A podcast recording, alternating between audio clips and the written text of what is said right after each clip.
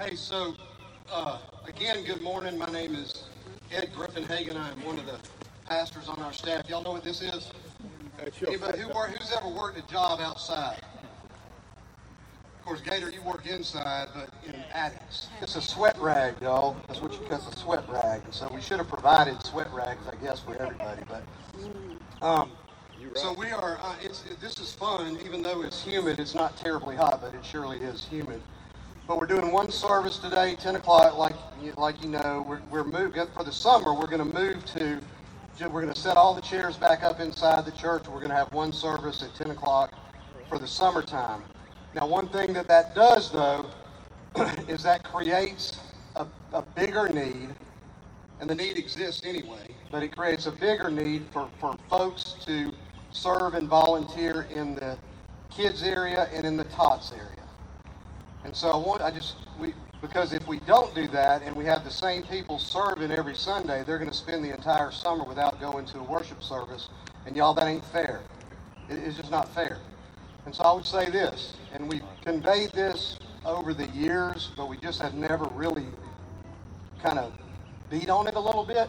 But if you've got a, a child that is in the TOTS ministry or in the kids ministry, we expect you to pour into them, into those kids, and serve at least one time a month. What we're talking about is the next generation of Christ followers. We're talking about the next generation of leaders in our country. We're talking about the next generation of leaders in the kingdom. They deserve to be poured into. They deserve to be discipled. And if you're a parent of one of them, we expect that you would serve in there at least one time a month. Um, and so I hope that, that, that if you're watching and you're not here today, or if you're here today, that, uh, that the Lord would convict you a little bit if you're not serving in tots or kids to jump in and serve at a minimum one time a month. And it'll all, it'll all work out just fine. So, jump into the message. Um, I feel like I'm preaching in a jungle. Uh, you can hear though, can't you? Yeah. Yeah. You don't really have to see me you, as long as you can hear. Um, so look, let's say that you go to uh, to an appliance store and you're looking for a refrigerator, and you're like, I see the one I want. It's like this ten thousand dollar uh, refrigerator, serious business, amazing features this refrigerator has, and like I'm gonna I'm gonna buy it. I'm gonna buy it. They're gonna deliver that refrigerator to my house in a in a few hours, and so I leave the appliance store and I head home to to get delivery of this refrigerator. Well, on the way home, I stop by Publix and I buy all kind of stuff uh, so that I can load it up, you know, when I get home or when they deliver it. About an hour later, the delivery dudes pull up and they bring in my fancy new, super fancy new uh, new refrigerator. They put that uh, refrigerator in place, and I load it down with all the all the goodies, all the stuff that I bought at, at Publix, and I'm feeling really good about it. It's a kicking $10,000 incredible refrigerator. Well, when I, I go to sleep, when I wake up the next day, I go to the refrigerator for breakfast. I notice something that's gut wrenching. Right? The milk is sour. The ice cream is kind of run all down from the freezer onto the floor, and the and the and the vegetables are turning that color. You ever open up the vegetable drawer and you got a, a zucchini or something that's like kind of mushy and discolored? The vegetables are, are getting all jacked up. It's obvious this thing don't work. So like my ten thousand dollar investment was apparently for nothing, and now I'm, I'm kind of ticked. I grab my phone and I call the place, and I'm going to give this place a piece of my Christian mind. Get the salesperson up on the phone, and I'm like, dude, I gave you 10 grand for this piece of junk refrigerator that don't work. It just, it don't work. And he apologizes to me, profusely apologizes, and says, hey, do me a favor, go to the refrigerator, get down on your knees and listen at the bottom and see if you hear the hum of the motor. And so I do that, and I don't hear no hum. I say, no, I don't hear a hum. He says, pull the freezer drawer open and see if the light turns on. And I pull the freezer drawer open and see if the light comes on, but the light don't come on. And he says, you know what? There's a cord in the back of the refrigerator. Look behind the refrigerator, see if the cord is either plugged in or not plugged in. And so now I'm getting annoyed. And I go to the back, and lo and behold, reckon what I see. I see a plug that's not plugged in. And so I get back on the phone with him, and I'm like, no, it, it wasn't plugged in, but for $10,000, it shouldn't have to be. For $10,000, the thing ought to work on general principle. now listen to this. Here it comes. The sales guy explains to me that this expensive, amazingly valuable, beautifully crafted, beautifully designed piece of equipment that it can't be all that it's supposed to be and it can't do everything that it is supposed to do without power. It's got all the parts and they're perfectly crafted and they're perfectly created and they're perfectly precious and they're valuable and they're expensive, but they can't do what they're designed to do unless they're plugged in and connected to power. Without a power source, it's nothing. If me and you are not plugged into the power source, the Ruach HaKodesh, the, the Holy Spirit, then we got nothing, y'all. The light don't come on. Now, in the Old Testament, the Spirit of God came upon isolated individuals and small groups of people only on special occasions and only in a temporary way to help those people or that person accomplish a specific task that the Lord had given them to do, that the Lord had for them to do. You see it in Exodus 31, you see it in Judges 14, you see it in 1 Samuel chapter 15 or 16. So we're in the book of Acts, and it's been about a, about a week and a half since Jesus' ascension to the Father. If y'all remember, we talked about him before their very eyes, just floating up and being hidden in the clouds. So it's been about a week and a half since that happened, and his folks were gathered together uh, in Jerusalem for Pentecost, 120 of them, um, of his folks. The time had finally come for the fulfillment of his promise to send his Spirit completely and permanently upon all believers. I think you got a bullet point in your uh, in your worship guide. I don't have one up here, but it says this: this first bullet point. This is going to lay over what we're talking about today. This incredible outpouring of God provided the supernatural power for believers to take the life-changing message of the gospel everywhere to the ends of the earth. Uh, Acts 1:8 says to Jerusalem, Yehuda, Judea, Samaria, and to the ends of the earth. This day, this Pentecost day, is the day that Christ made good on his promise to send the Helper, the Comforter, the Holy Spirit, who would take up permanent residence in those who bend the knee and put their saving faith in him. This was the day. And like, what a day that day was. God's individualized, y'all hear this now, God's individualized pouring out of his Spirit into the lives of these 120 believers who were up in that in that place. Resulted his pouring his spirit into them. It resulted in the effective pouring out of his story. And we're going to see this in a week or two.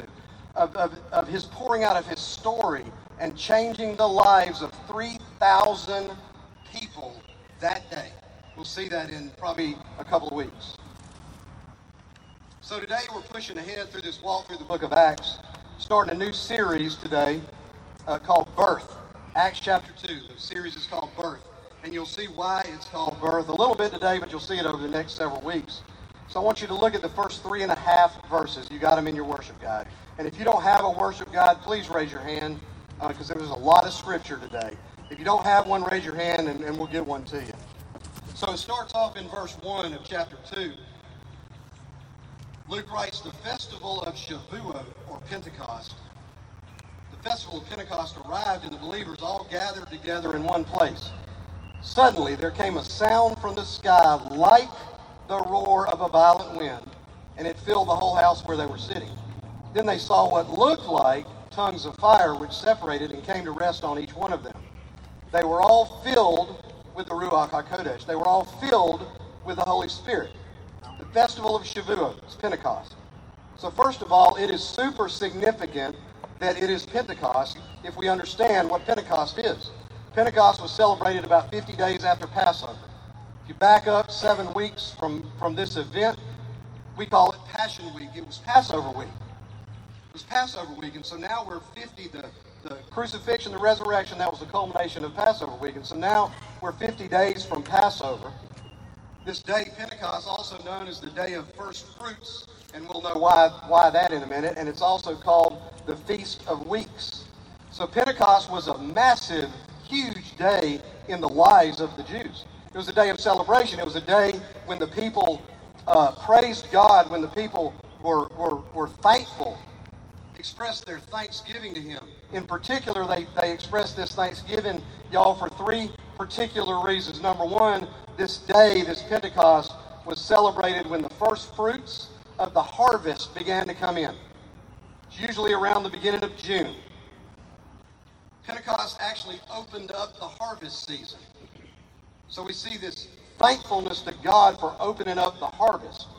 Number two, they were to thank Him at Pentecost, at Shavuot, for being delivered from slavery in Egypt, for being freed from hundreds of years of oppression, from hundreds of years of being shackled in slavery. They were to thank God for that. And then number three, they were to thank the Lord for His law, for the law that He gave them on Mount Sinai.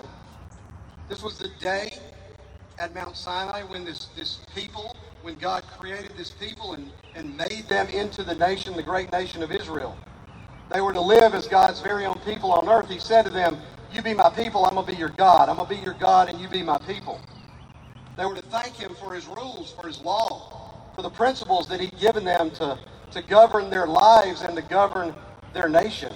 Now, I want you to look at how these three, with the coming of the Holy Spirit, how those three things are fulfilled by the coming of the Holy Spirit. So, number one, we're talking about the harvest. They're thanking God for the harvest. So, when Shavuot, when Pentecost arrived, the first fruits were born. What are the first fruits? The church, y'all, is the first fruits. And the first harvest of souls, we're going to see in a few weeks, 3,000 people are saved at Pentecost. And so that's a, that's a first fruit to celebrate, is it not? So it's a new beginning. It's a new beginning for them, this filling of the Holy Spirit that began 50 days after Jesus' death and resurrection. Number one. Number two, when they're th- being thankful for being freed from slavery, the coming of the Holy Spirit fulfills that because He has a very specific purpose. The Holy Spirit is to live and to work in the lives of, of believers inside of our hearts to free us from the bondage and from the slavery of this world, from to free us from sin and from death and from hell. The Holy Spirit came to set me and you truly free. Paul wrote in 2 Corinthians, he said, when the Spirit of Adonai, and Adonai is the Lord, so when the Spirit of the Lord comes, where the Spirit of the Lord is, there is freedom. Where the Spirit is living, then there is freedom. Number two, number three is this. In their thankfulness to the Lord for the law that He gave them at Mount Sinai, and we look at the coming of the Holy Spirit and how the Holy Spirit fulfills that, the Holy Spirit brings a freshness to the law. Y'all, Jesus didn't say to throw the law off in the woods. He said he came to fulfill the law. So the coming of the Holy Spirit brings a freshness, a newness to the rules and to the principles of God. Man is now to be empowered by the Holy Spirit. Man is now to be guided by the Spirit. Not guided by the law, but guided by the Spirit. The Spirit that lives inside of him. The Spirit who empowers when, when the Holy Spirit is indwelling us, He gives us a freshness and an empowerment to live and to act right. Look at Jeremiah chapter 31, starting in, starting in verse 31 and going through 34. Jeremiah writes this about seven or eight hundred years before Christ. He says, Here the days are coming, says Adonai the Lord, when I will make a new covenant with the house of Israel and with the house of Yehuda, Judah it ain't to be like the covenant that I made. He probably didn't say it ain't to be like. He said, It will not be like the covenant I made with their fathers. This new covenant. It's not going to be like the covenant I made with their fathers when I took them by the hand and brought uh, and brought them out of the, the land of Egypt, because they, for their part, violated my covenant, even though I, the Lord says, I, for my part, was a husband to them, says Adonai the Lord. For this is the covenant I will make with the house of Israel after those days, says Adonai the Lord. I will put my Torah within them, within them. I will put my law within them. I will put my rules and my principles inside of them, he says. He says, I will write it on their hearts. I will be their God, and they will be my people. No longer will any of them teach his fellow community member or his brother to know Adonai the Lord for all will know me from the least of them to the greatest, because I will forgive their wickednesses and remember their sins no more. He says, I will remember their sins no more, because I will write my law, my Torah, inside of them. So they're gathered together in, in this room, these 120 folks. And then suddenly they hear this sound or this noise like the roar of a violent wind. It doesn't mean there was a wind, but the sound was like a wind. The sound was like a hurricane. The sound was like a tornado. And the wind is a great analogy for the Spirit, for the Ruach HaKodesh. Ruach means wind or breath or spirit, and HaKodesh means holy. So the, the, the wind is a great analogy because with a wind, the effects of a wind are seen, but the wind itself is not seen. With wind, wind can be found in never ending supply everywhere, just like the Holy Spirit. You can't see the Holy Spirit, but you can surely see the effects of the Holy Spirit. And Jews for hundreds of years had believed that the wind of God's Spirit would precede and announce the coming of Messiah. Now, I also see a connection here in, in Acts 2 1 through 4, a super connection with Ezekiel. The sound of the wind in Acts 2 and the sound of dry bones rattling in Ezekiel 37. If you were here at the beginning today, you heard the worship team lead us in, in the song Rattle. I want to read you this. It's a pretty long passage in Ezekiel, but I want you to think about the coming of the Holy Spirit in Acts 2 and this that's written by Ezekiel hundreds of years earlier. Ezekiel writes this. He says, With the hand of Adonai the Lord upon me, Adonai carried me out by his Spirit and set me down in the middle of the valley and it was full of bones. And he had me pass by all around them. There were so many bones lying in the valley, and they were so dry. He asked me, Human being, can these bones live? And I answered, Adonai Elohim, which is the Lord God. Adonai Elohim. Lord God, only you know that. And then he said to me, He, the Lord, said to Ezekiel, Prophesy over these bones. Say to them, Dry bones Hear what Adonai the Lord has to say. To these bones, Adonai Elohim says, I will make breath enter you and you will live. You will live. I will make breath enter you and you will live. I will attach ligaments to you, make flesh grow on you, cover you with skin, and put breath in you. You will live, and you will know that I am Adonai the Lord. So Ezekiel says, So I prophesied as ordered, and while I was prophesying, there was a noise, a rattling sound. It was the bones coming together, each bone in its proper place. As I, Ezekiel, watched, ligaments grew on them, flesh appeared, and skin covered them. But there was no breath in them. They were just bones, y'all, and they were ligaments. There was no breath in them. And next he said to me, Next he, the Lord, said to Ezekiel, Prophesy to the breath, prophesy, human beings. Say to the breath that Adonai Elohim, the Lord God, says, Come from the four winds, breathe. Breathe on these slain so they can live. So I prophesied as ordered, and the breath came into them, and they were alive. The breath came into them, and they were alive. They stood up on their feet, a huge army. Then, the, then he said to me, Human being, these bones are the whole house of Israel. And they were saying, Our bones have dried up, our hope is gone, and we are completely cut off. Therefore prophesy, say to them that Adonai Elohim, the Lord God, says, My people, I will open your graves and make you get up out of your graves and I will bring you into the, into the land of Israel. And then you will know that I am Adonai. You will know that I am the Lord. When I have opened your graves and made you get up out of your graves, my people. Verse 14 I will put my spirit in you, and you will be alive. The reverse of that is true. You're dead without the spirit in you. Y'all get what Ezekiel is saying? I will put my spirit in you, and you will be alive. And then I will place you in your own land, and you will know that I, Adonai the Lord, have spoken, and that I have done it, says Adonai the Lord. So he says in verse 14, I will put my spirit in you. So the disciples had been deliberately preparing for the coming of the Holy Spirit. And throughout the Bible, the revelation of the Spirit, it's been step by step, it's been progressive throughout the entire scriptures. Prophecy shows us this in Joel chapter 2, Joel writes, After this I will pour out my spirit on all humanity. John the Baptist in Acts 1 5, I'm, I'm immersing you in water, but he will immerse you in the Ruach HaKodesh, in the Holy Spirit and in fire. Jesus said the same thing. During his ministry, Jesus taught that men were, were to receive the Holy Spirit by prayer. In this upper room, Passion Week, in the upper room, Jesus identified the Holy Spirit as a person in John chapter 14. he outlined the work of the Spirit with both Jews and Gentiles, both Jews and Gentiles, unbelievers and believers, in John 16. He revealed that he was praying to the Father, Jesus praying to the Father for the Comforter to come and to abide with his disciples in John 14.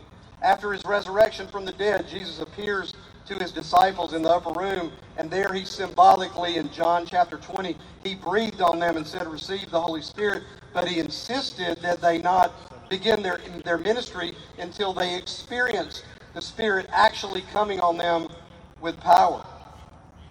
Now, here we are, 10 days after the ascension, after his ascension, and after much prayer, the Holy Spirit comes upon and fills this whole body of believers at Pentecost.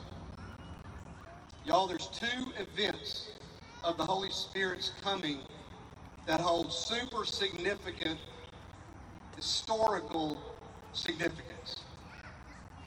These two events, super, very, very special to the church for both Jewish believers and for Gentile believers. Both are baptized by the Holy Spirit. That is placed into the body of Christ, his church. The first experience is this one at Pentecost. Acts 2 4 says that, that they were filled with the, with the Ruach HaKodesh, with the Holy Spirit. That was to fulfill a prophecy in Joel. That was to fulfill prophecies by John and prophecies by Jesus himself. The Spirit baptized the Spirit immersed the believers with His own presence. That's that first event. The second event is in Acts chapter 10, which we'll get to in a few months. But Acts chapter 10, starting in verse 44, it's at Cornelius' house.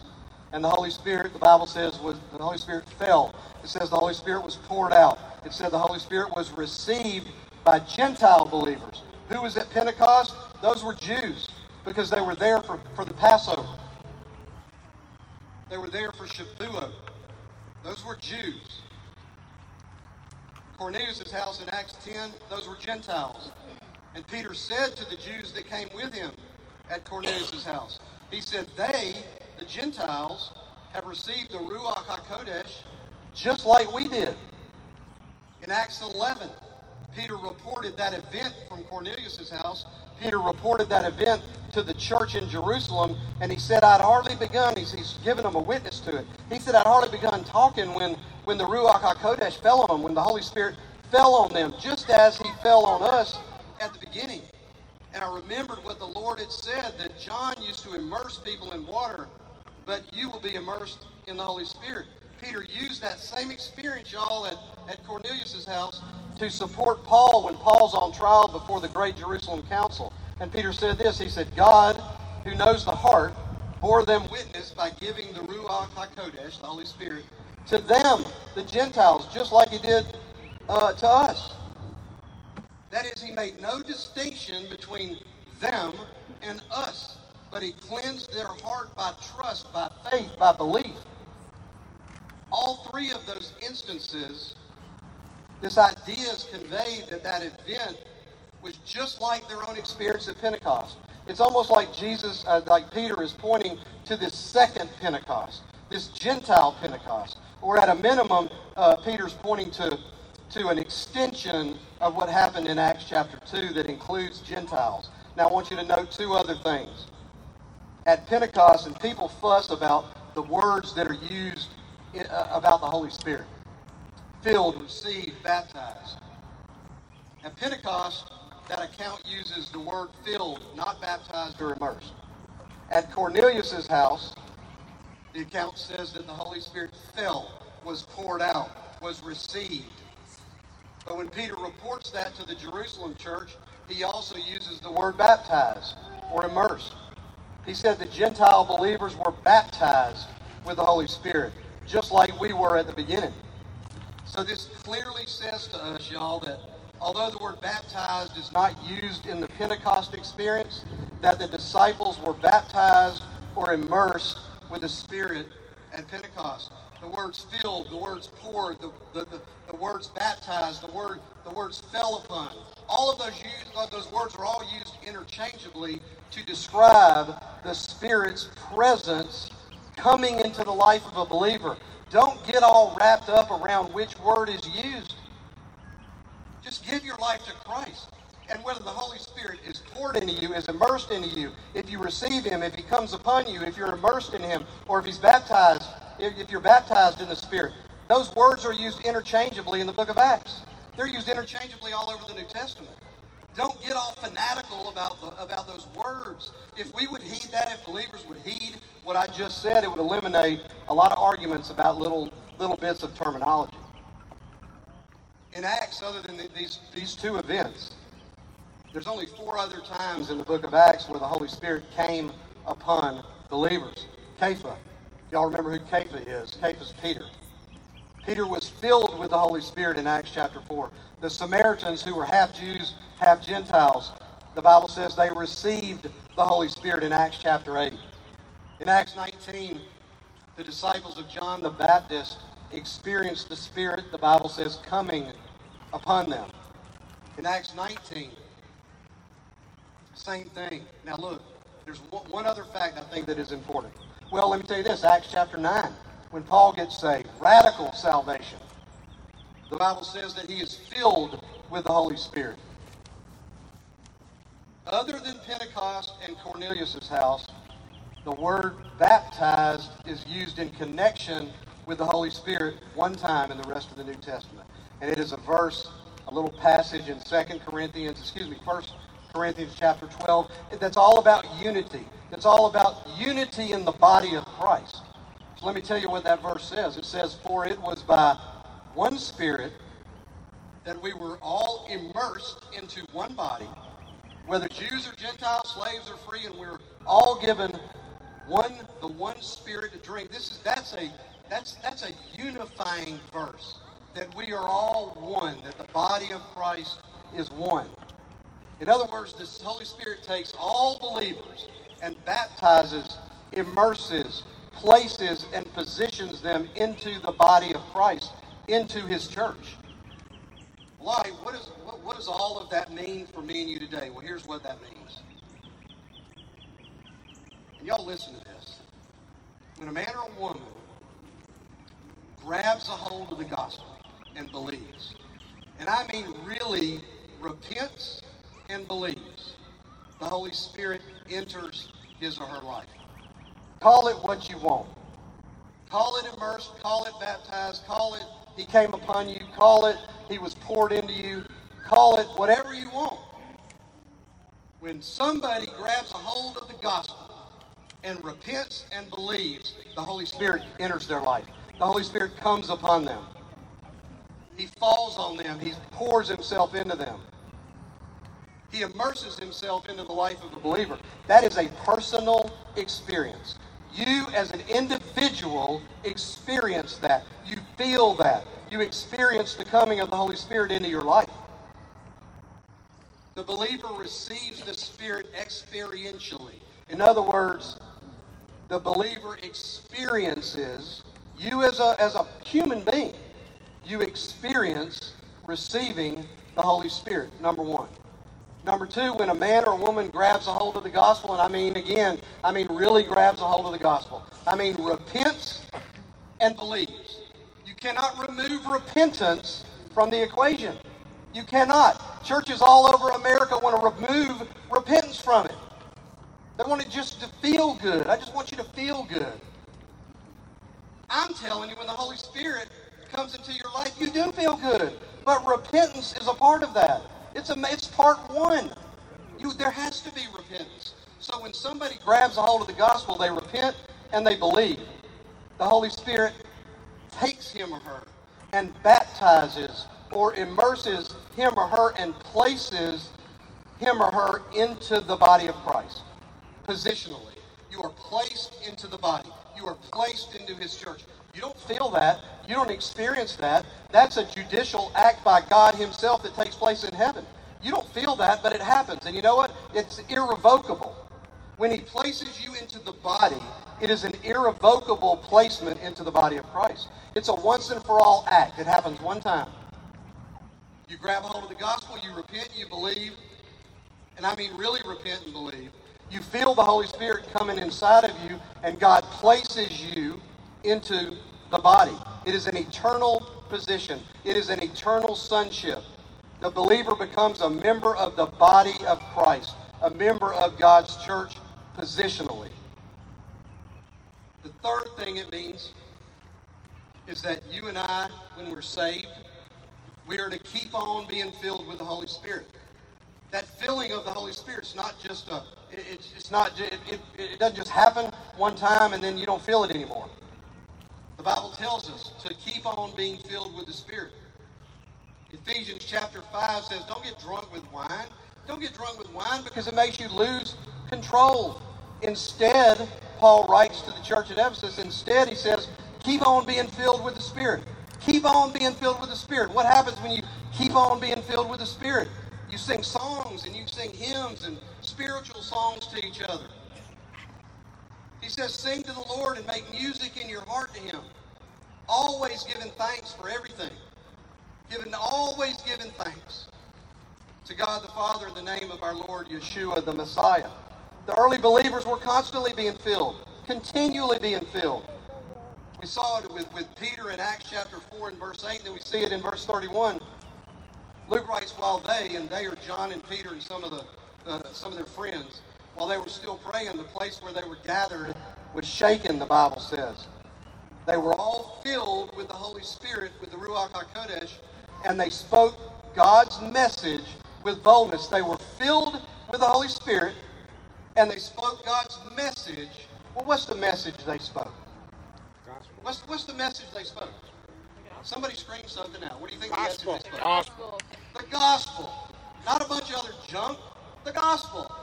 The dead man's walking.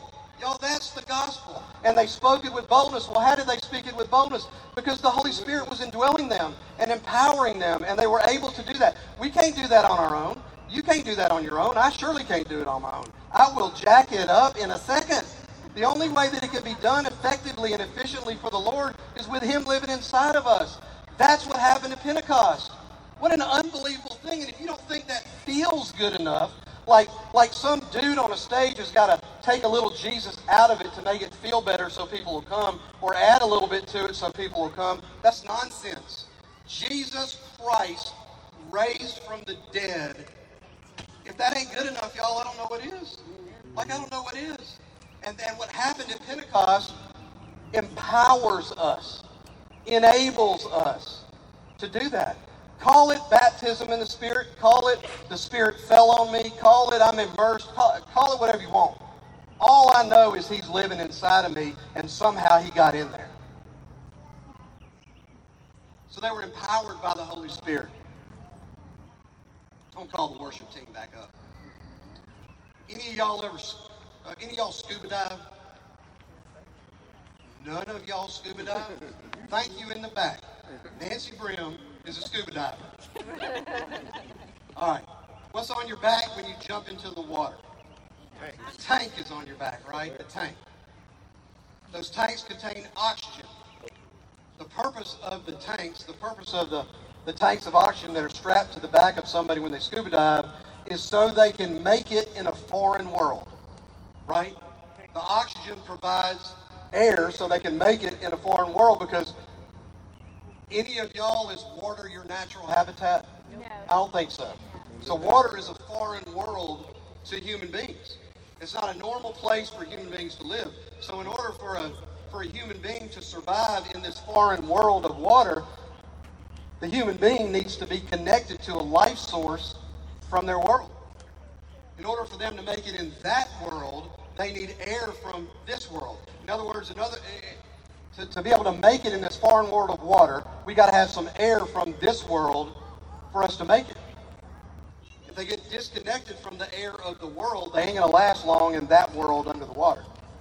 Their connectedness is key to their survival because y'all, they weren't men. A scuba diver, human beings, not men to live in water. So they got to borrow from this world in order to live in that world. The life source in the life of a Christian is the Holy Spirit.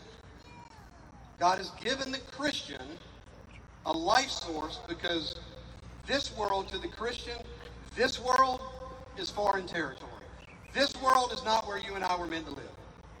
This world is a blip in our timeline. We were meant to live in eternity. This world is just a blip in our timeline. But in order for us to live here, in, other words, in, in order for us to live here, in, in order for us to, to make it here in this foreign world, we got to be connected to a life source in our real world. Our real world is a spiritual world. And the spiritual world is real. When the Holy Spirit comes to live inside of you, it is real. And you experience that and you feel that. And He becomes the life source so that you can make it in this foreign world for 50 or 60 or 70 or 80 or 90 years. If you get disconnected from the life source in your real world, you are not going to make it in this world as a Christ follower. You'll be gagging for air that this world can't give you. You'll be desperately reaching and scratching for everything under the sun that this world wants to give you, but none of it is going to fulfill, none of it's going to fill that hole in your heart. None of it is. Not money, not fame, not power, not sex, not drugs, not rock and roll, none of that. None of that is going to fill it. And many people, they try every single one of those things to fill that hole. And it's so crystal clear that the Holy Spirit will, will immerse himself in you, that he will come to live inside of you, that he will fulfill you like nothing that this world could ever, ever it would be like a scuba diver with a tank that has carbon monoxide on it. It's not going to fulfill, it's not going to fill their lungs right. He is the oxygen that allows us to live. This life source comes only through the indwelling of the Holy Spirit. We were talking to the worship team this morning and kind of got drugged down a rabbit trail. There's a shocker. And Sam and I were actually talking. And we are talking about some, some interview we heard or saw on the TV. And you have a, a pastor who would not say that Jesus Christ was the only way. A pastor. Supposedly of the gospel. I'm telling you, there's one way. Now, and it's free free to me and you. wasn't free to him, but it's free to me and you. There's one way. He is the one way. He is the truth. He is the way, and He is the life. Period. Period. One way. So what do we do here? I'm going to say if you've never grabbed a hold of the gospel, that's the language I used a minute ago. You grab a hold of it today. And it does begin with repentance which is to turn away from sin and to turn towards God. You turn away from the sin and you turn towards Him and you believe. You confess with your mouth that Jesus Christ is Lord and you believe in your heart that He was raised three days later. That's the whole gospel. That's it. Grab a hold of that today. He will enter your life and you will experience that. Number two, grab a hold of that today and a judicial act in heaven takes place. And you, the Christ follower, you, the one that just experienced the coming of the Holy Spirit, God places you on His side. Because if you don't believe, you're placed on the other side. There's only two sides, right? Believe, repent, believe. He, he, he acts in heaven and he places you in his camp. He places you in his church, number two. And number three, pray fervently to continually be filled with the Holy Spirit.